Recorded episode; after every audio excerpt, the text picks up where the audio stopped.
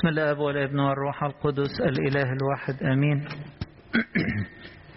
الحد الأول من طوبة هو دايما اللي بيجي بعد عيد الميلاد وهنلاقي الإنجيل بتاعه تكملة إنجيل عيد الميلاد. يعني الإصحاح الثاني من إنجيل متى متقسم على نصين. نص بيتقرأ في عيد الميلاد ونص بنقراه النهارده اللي هو الحد الأول من طوبة.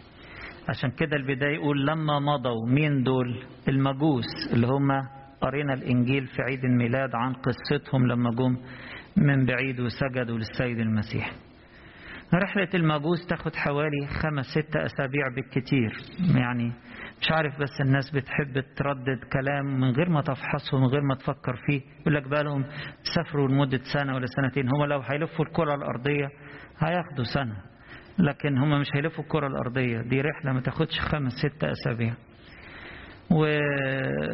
ولما ظهر لهم النجم فضلوا ماشيين معاه لحد لما وصلوا لقرب اليهودية. وبعدين انحرفوا سنة وراحوا على أورشليم. شافوها المدينة الكبيرة لكن السيد المسيح ما كانش في المدينة الكبيرة. كان في بيت لحم اللي هي معتبرة صغرى. ولذلك لما خرجوا من أورشليم ورايحين على بيت لحم شافوا النجم مرة تانية ودلهم على المكان. كان وقتها السيد المسيح حاجة وأربعين يوم. يدوب ما كملش خمسين يوم. حاجة وأربعين يوم لأنه بعد دخول العذراء الهيكل وطقس التطهير كانوا بيرتبوا نفسهم علشان يطلعوا على الجليل مرة أخرى في المكان بتاعهم في الناصرة. وعلشان تبقوا فاهمين السفر في المنطقة بتاعت إسرائيل دايما السفر ما بين اليهودية والجليل يكون في الويك دايز مش يوم السبت. يتفادوا دايما يبقى السبت في الوسط. فيبتدوا السفر من الحد لأن هم لازم يوقفوا حركة يوم الجمعة بعد الظهر. فكانوا يبتدوا السفر من يوم الحد ياخدوا حد واثنين وثلاث واربع وخميس أدي خمس أيام والجمعة يا دوبك يوصلوا قبل السبت. السبت يبتدي الجمعة الساعة ستة مساء. ف... فتلاقيهم بعد ما خلصوا الطقس التطهير بتاع الست العذراء في دخول المسيح الهيكل رجعوا بيت لحم يوم ولا اتنين لحد لما يعدي السبت وبعد كده يسافروا ويطلعوا بيطلعوا كانوا على بمحاذاة نهر الأردن. خلينا في الموضوع الجميل بتاعنا النهاردة وهو اللي الكنيسة بتركز فيه وأنا هتكلم الحقيقة في نقطتين. النقطة الأولى موضوع قبول الأمم في الإيمان والموضوع الثاني إزاي نمشي مع ربنا بالإيمان رحلة حياتنا. الموضوع الأول الكنيسة مركزة معظم القراءات عليه هو قبول الأمم في الإيمان. شوفوا كنيستنا مع إنها كنيسة مصر. إلا إننا مش بنفتخر بذاتنا إن إحنا أحسن من بقية الناس إن المسيح جالنا. لا. دي ده مش فكر مسيحي ولا فكر قبطي. الفكر القبطي هنا في دخول المسيح مصر إنه كان إشارة لقبول كل الأمم. مصر كانت النموذج اللي المسيح راحوا وباركوا إشارة لقبول جميع الأمم. مش بس جاي لشعب إسرائيل. هنلاقي القراءات بتاعت النهارده كلها من أول إنجيل العشية.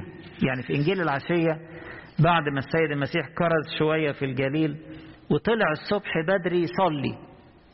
فيقول كده لما صار النهار خرج وذهب إلى موضع الخلاء وكان الجمع يطلبونه فجاءوا إليه وأمسكوه لئلا يذهب عنهم. فقال لهم إيه؟ ينبغي لي أن أبشر في المدن الأخرى الأخر بملكوت الله. لأني لهذا قد أرسلت. يبقى مش بس هو محدود في خدمته في حتة معينة. السيد المسيح جاي علشان العالم كله. وهنلاقي بقى القراءات بتاعت النهارده كلها على إنه ربنا جاي للأمم والأمم هتعرفه والشعب في العالم كله خلقته هتعرفه وهتسبحه وهتمجده. وفي الكاثوليكون قديس يوحنا يقول انظروا أية محبة أعطانا الآب حتى ندعى أولاد الله. ما بقاش في حد أحسن من حد إحنا بقينا كلنا في أعلى كرامة ممكنة وهي إن إحنا أولاد الله. إن إحنا بقينا أعضاء في الملكوت إن إحنا بقينا أعضاء في جسد المسيح. مفيش عضو يفتخر على عضو. بالعكس ده دي تخلينا يبقى لينا رسالة ناحية بعض. نحن بنحب بعض. بيسري فينا دم واحد بيسري فينا روح واحد. بقينا أعضاء في جسد المسيح. طب وإحنا الوحشين ربنا يقبلنا؟ أيوة. وعلشان كده نقبل بعضنا بعضا. قديس بولس الرسول في رسالته النهارده يقول اقبلوا بعضكم بعضا كما قبلكم الله في المسيح. ربنا قبلنا إزاي؟ لما دخلنا في عضوية جسد المسيح لما تعمدنا على شبه موته وقيامته وثبتنا فيه واتغرسنا فيه فبقينا مقبولين. إحنا بعيد عن المسيح مش ممكن نكون مقبولين. لكن إحنا مقبولين ومحبوبين في المسيح. لما نثبت في المسيح نبقى كرامتنا كرامة أولاد الله لأن هو الابن الوحيد. وإحنا فيه نبقى أبناء بالتبني. ما إحنا نلنا البنوة إزاي؟ في المسيح. عشان كده ربنا جاي علشان الأمم كلها. الترجمة اللي هنا ساعات تقول الوثنيين إيه مش الوثنيين؟ هي الأمم جنتايلز الأمم يعني العالم كله يعني جميع الشعوب. ربنا جاي علشان ياخدهم يضمهم فيه ويردهم إلى العلاقة مع الله مرة أخرى. لما ياخدنا فيه ونثبت فيه بالمعمودية نصير أولاد الله. انظروا آية محبة أعطانا الآب حتى ندعى أولاد الله. فدي أول نقطة الكنيسة عايزة تقولها لنا إن المسيح جاي للكل. محدش يقول أنا منفعش محدش يقول أنا وحش أو محدش يقول يشاور على حد ويقول ده ما ينفعش. ده أصله جنس ونعته. جنس إيه؟ ما بقاش فيه كده. ده الذين قبلوه أعطاهم سلطانا أن يصيروا أولاد الله. الذين يؤمنون باسمه. الذين ولدوا ليس من دم. دم هنا يعني عارفين اللي يقول لك ده الجنس ده دم محامي وده الدم هنا يعني الجنس يعني. يعني الشعب مثلا بتاع البحر المتوسط الشعب الأفريقي الشعب أمريكا اللاتينية شعب الصين والجنس الأصفر. لا مفيش الكلام ده بقى خالص. كله بقينا مولودين من الله. ليس من دم ولا من مشيئة جسد يعني مش مش بترتيب بشري مش بنظام بشري. ده, ده قبول حب إلهي وتدبير إلهي. خلانا انضمينا بقينا أهل بيت الله. شوفوا النعمة اللي إحنا فيها. ده الكلام ده القديس بولس الرسول يقوله في أفسس 2 إن إحنا بقينا رعية مع القديسين وأهل بيت الله لسنا بعد غرباء ولا نزلاء. فبقينا مولودين من الله ليس من دم يعني ما احناش جنس معين وجنس التاني مرفوض أبدا. ولا من مشيئة جسد ولا من مشيئة رجل يعني بحسب الجسد. زي اليهود ابن إسحاق ابن إبراهيم يعقوب ابن إسحاق نسله شعب إسرائيل دول من مشيئة رجل أهو. دول يقول لك نفتخر إحنا أبناء إبراهيم. طب والباقيين؟ كانوا يقولوا عليهم كلاب. سوري في الكلمة يعني. كانوا يوصفوهم كده. يعني هم أعلى. في المسيح ما فيش حد أعلى من التاني. لا راجل ولا ست ولا غني ولا فقير ولا شيخ ولا طفل كلنا في المسيح متساويين في الكرامة وفي النعمة ومقبولين في عينين الآب. الآب نفسه يحبكم لأنكم قد أحببتموني وآمنتم. إني من عند الآب خرجت.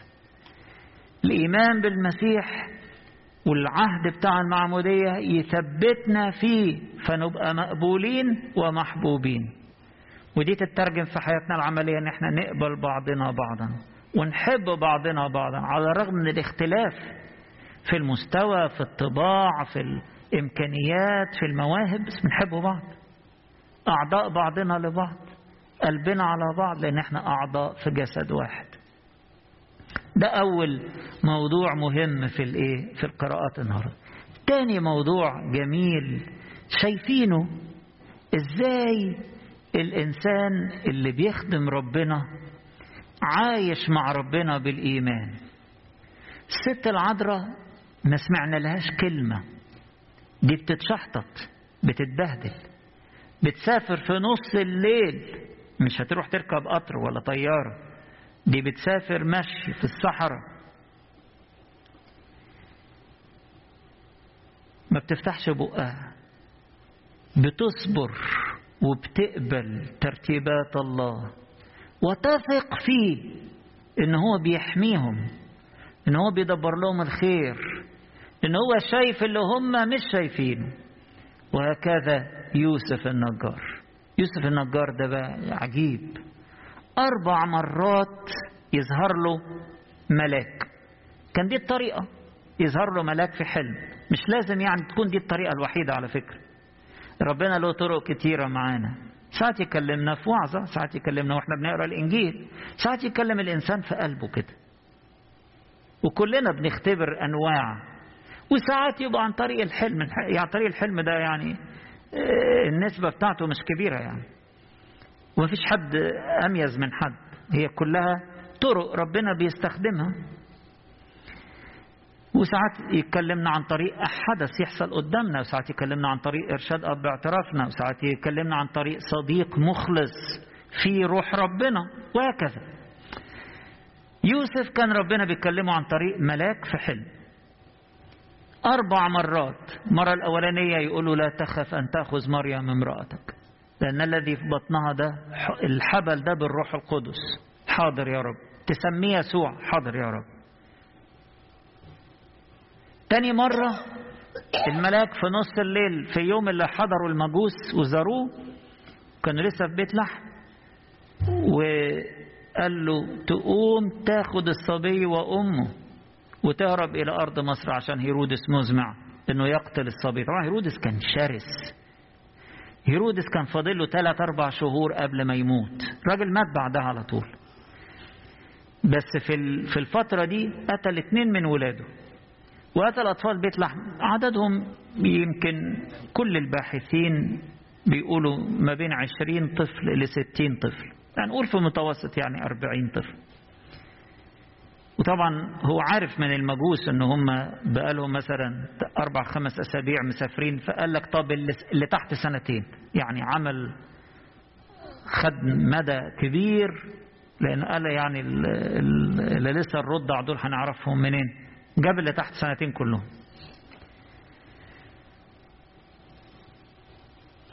فيوسف سمع الرسالة من الملاك حاضر قام في نص الليل يقول لك سافروا ليلا. ما قالش طب نستنى للصبح. حاضر يا رب. وهو في مصر بعدها بشهرين ثلاثة على طول هيرودس كان مات في ربيع أربعة قبل الميلاد. أن المسيح اتولد بالظبط يعني في أربعة قبل الميلاد لأنه الحساب بتاع السنة الميلادية فيه خطأ. اكتشف يعني في القرن السادس وما قدروش يصلحوه لأن كان كل التواريخ يعني ترتبت خلاص فما قدروش يصلحوه. ففضل الخطأ موجود يعني. السيد المسيح اتولد يعني الميلاد بالظبط كان في فرق أربع سنين. هيرودس مات في ربيع سنة أربعة قبل الميلاد والملاك ظهر ليوسف وقال له إيه؟ ارجع. حاضر يا رب.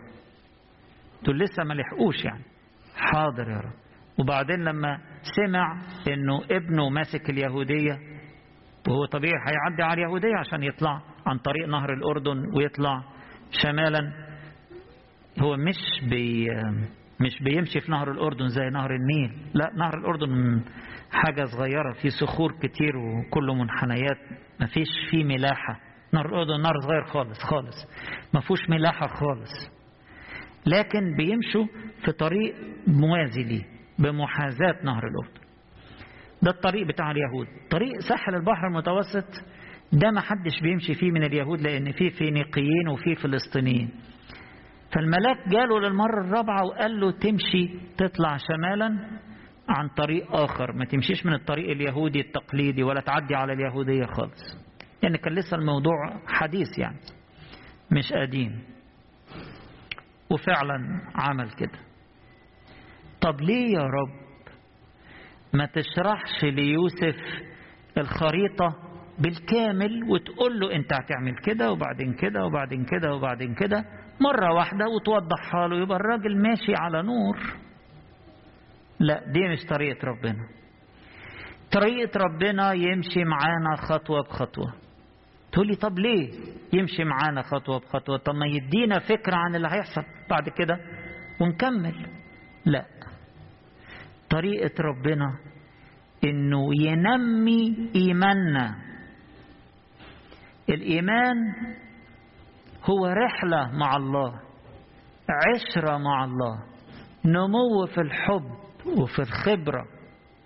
لازم يمشي كده يوم بيوم. ربنا مش طريقته إن هو يقول لك هيحصل كذا وكذا وكذا ويرمي لك الخريطة ويمشي. لا ربنا أصلا هدفه الشركة معانا. محبته لينا مخلياه عايز يدخلنا معاه في شركة. إحنا العدم الفقراء الترابيين عايز يدخلنا في شركة الطبيعة الإلهية. فبينمي إيماننا بعلاقة تتطور يوما فيوما. مرة كنت بفكر في إبراهيم. إبراهيم ربنا دعاه قال له سيب أرضك وعشيرتك وأنا أدي لك أرض كويسة. تعالى ورايا حاضر يا رب. راح. امشي بقى مع إبراهيم كده لحد آخر حياته. إيه الأرض اللي خدها؟ خدش حاجة. ربنا وعده بس قال له الأرض دي اللي أنت متغرب فيها نسلك اللي هيبقى زي نجوم السماء ورمل البحر هيجي فيها بعد 430 سنة. بس كده. وفضل إبراهيم غريب لا يملك شيئا. الحتة الوحيدة اللي اشتراها وملكها كانت إيه؟ قبر مراته سر. اشترى حقل صغير وفي مغارة عشان يدفن سر في حتة اسمها حبرون اللي هي حاليا في اسمها الخليل. بس فضل متغرب. طب يا رب فين اللي انت عطيته لا لا لا. الرحلة مع ربنا نفسها هي أعظم مكافأة. المسيرة مع ربنا والإيمان يوما فيوما ينمو.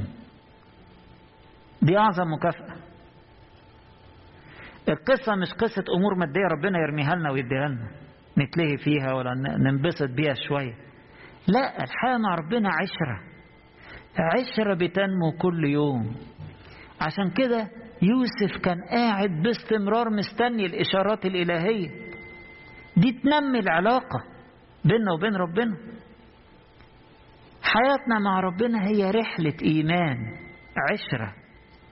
بنستلم منه كل يوم رسالة حلوة.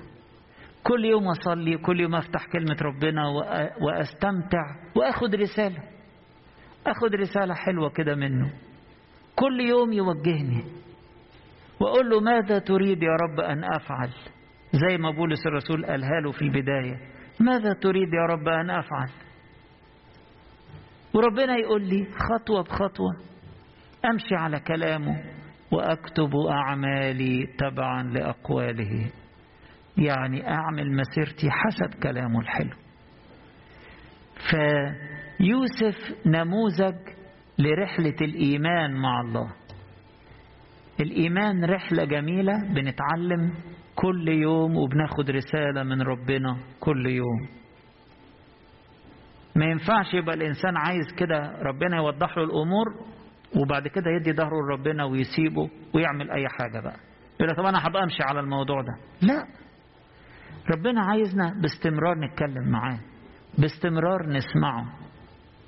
باستمرار نبقى قلبنا مستعد يقبل الرسالة منه ويقبل التوجيه. وكل توجيهات ربنا خير. لما قال لهم روحوا مصر حماية. ولما قال له تاخد السكة الفلانية وما تمشيش في السكة الفلانية حاضر يا رب. كلها توجيهات جميلة. مين يعني يمشي لوحده كده ويستغنى؟ يستغنى عن صوت ربنا في حياته. ليه بس؟ هيتخبط هيتعرض لمخاطر يمكن يتوه خالص عن الطريق ويفقد كل حاجة. ربنا حاضر معانا ومستعد دايما يسمعنا صوته. مستعد دايما إنه يدينا التوجيه المناسب في الوقت المناسب. لذلك ننتظر الرب ننتظر ونسمع صوته. وعينينا عليه. حتى لو إحنا بيجي وقت نبقى محتارين. عينينا عليه. لا نعلم ماذا نفعل لكن نحوك أعيننا. أنت عندك حلول يا رب؟ عندك. أنت عارف إيه الصح اللي يتعمل. ارشدني يا رب. وأنت عندك حلول لو كان الناس كلها مش قادرة تساعد. والناس كلها عجزت وأنا عجزت. لكن أنت عندك يا ربي الإرشاد الصالح وعندك الحلول المناسبة. ربنا يدينا كده إن إحنا زي ما هو قبلنا إن إحنا نبقى خاصته ونبقى أولاده بالتبني وقبلنا وفرحنا إن إحنا دخلنا في العائلة الإلهية في بقينا أهل بيت الله. نعيش أيضا معاه بالإيمان وتكون مسيرتنا معاه كل يوم بالإيمان. ناخد منه الرسالة وننفذها. نسمع صوته ونسير بحسب مشيئته الصالحة. ولربنا كل مجد وكرامة إلى الأبد.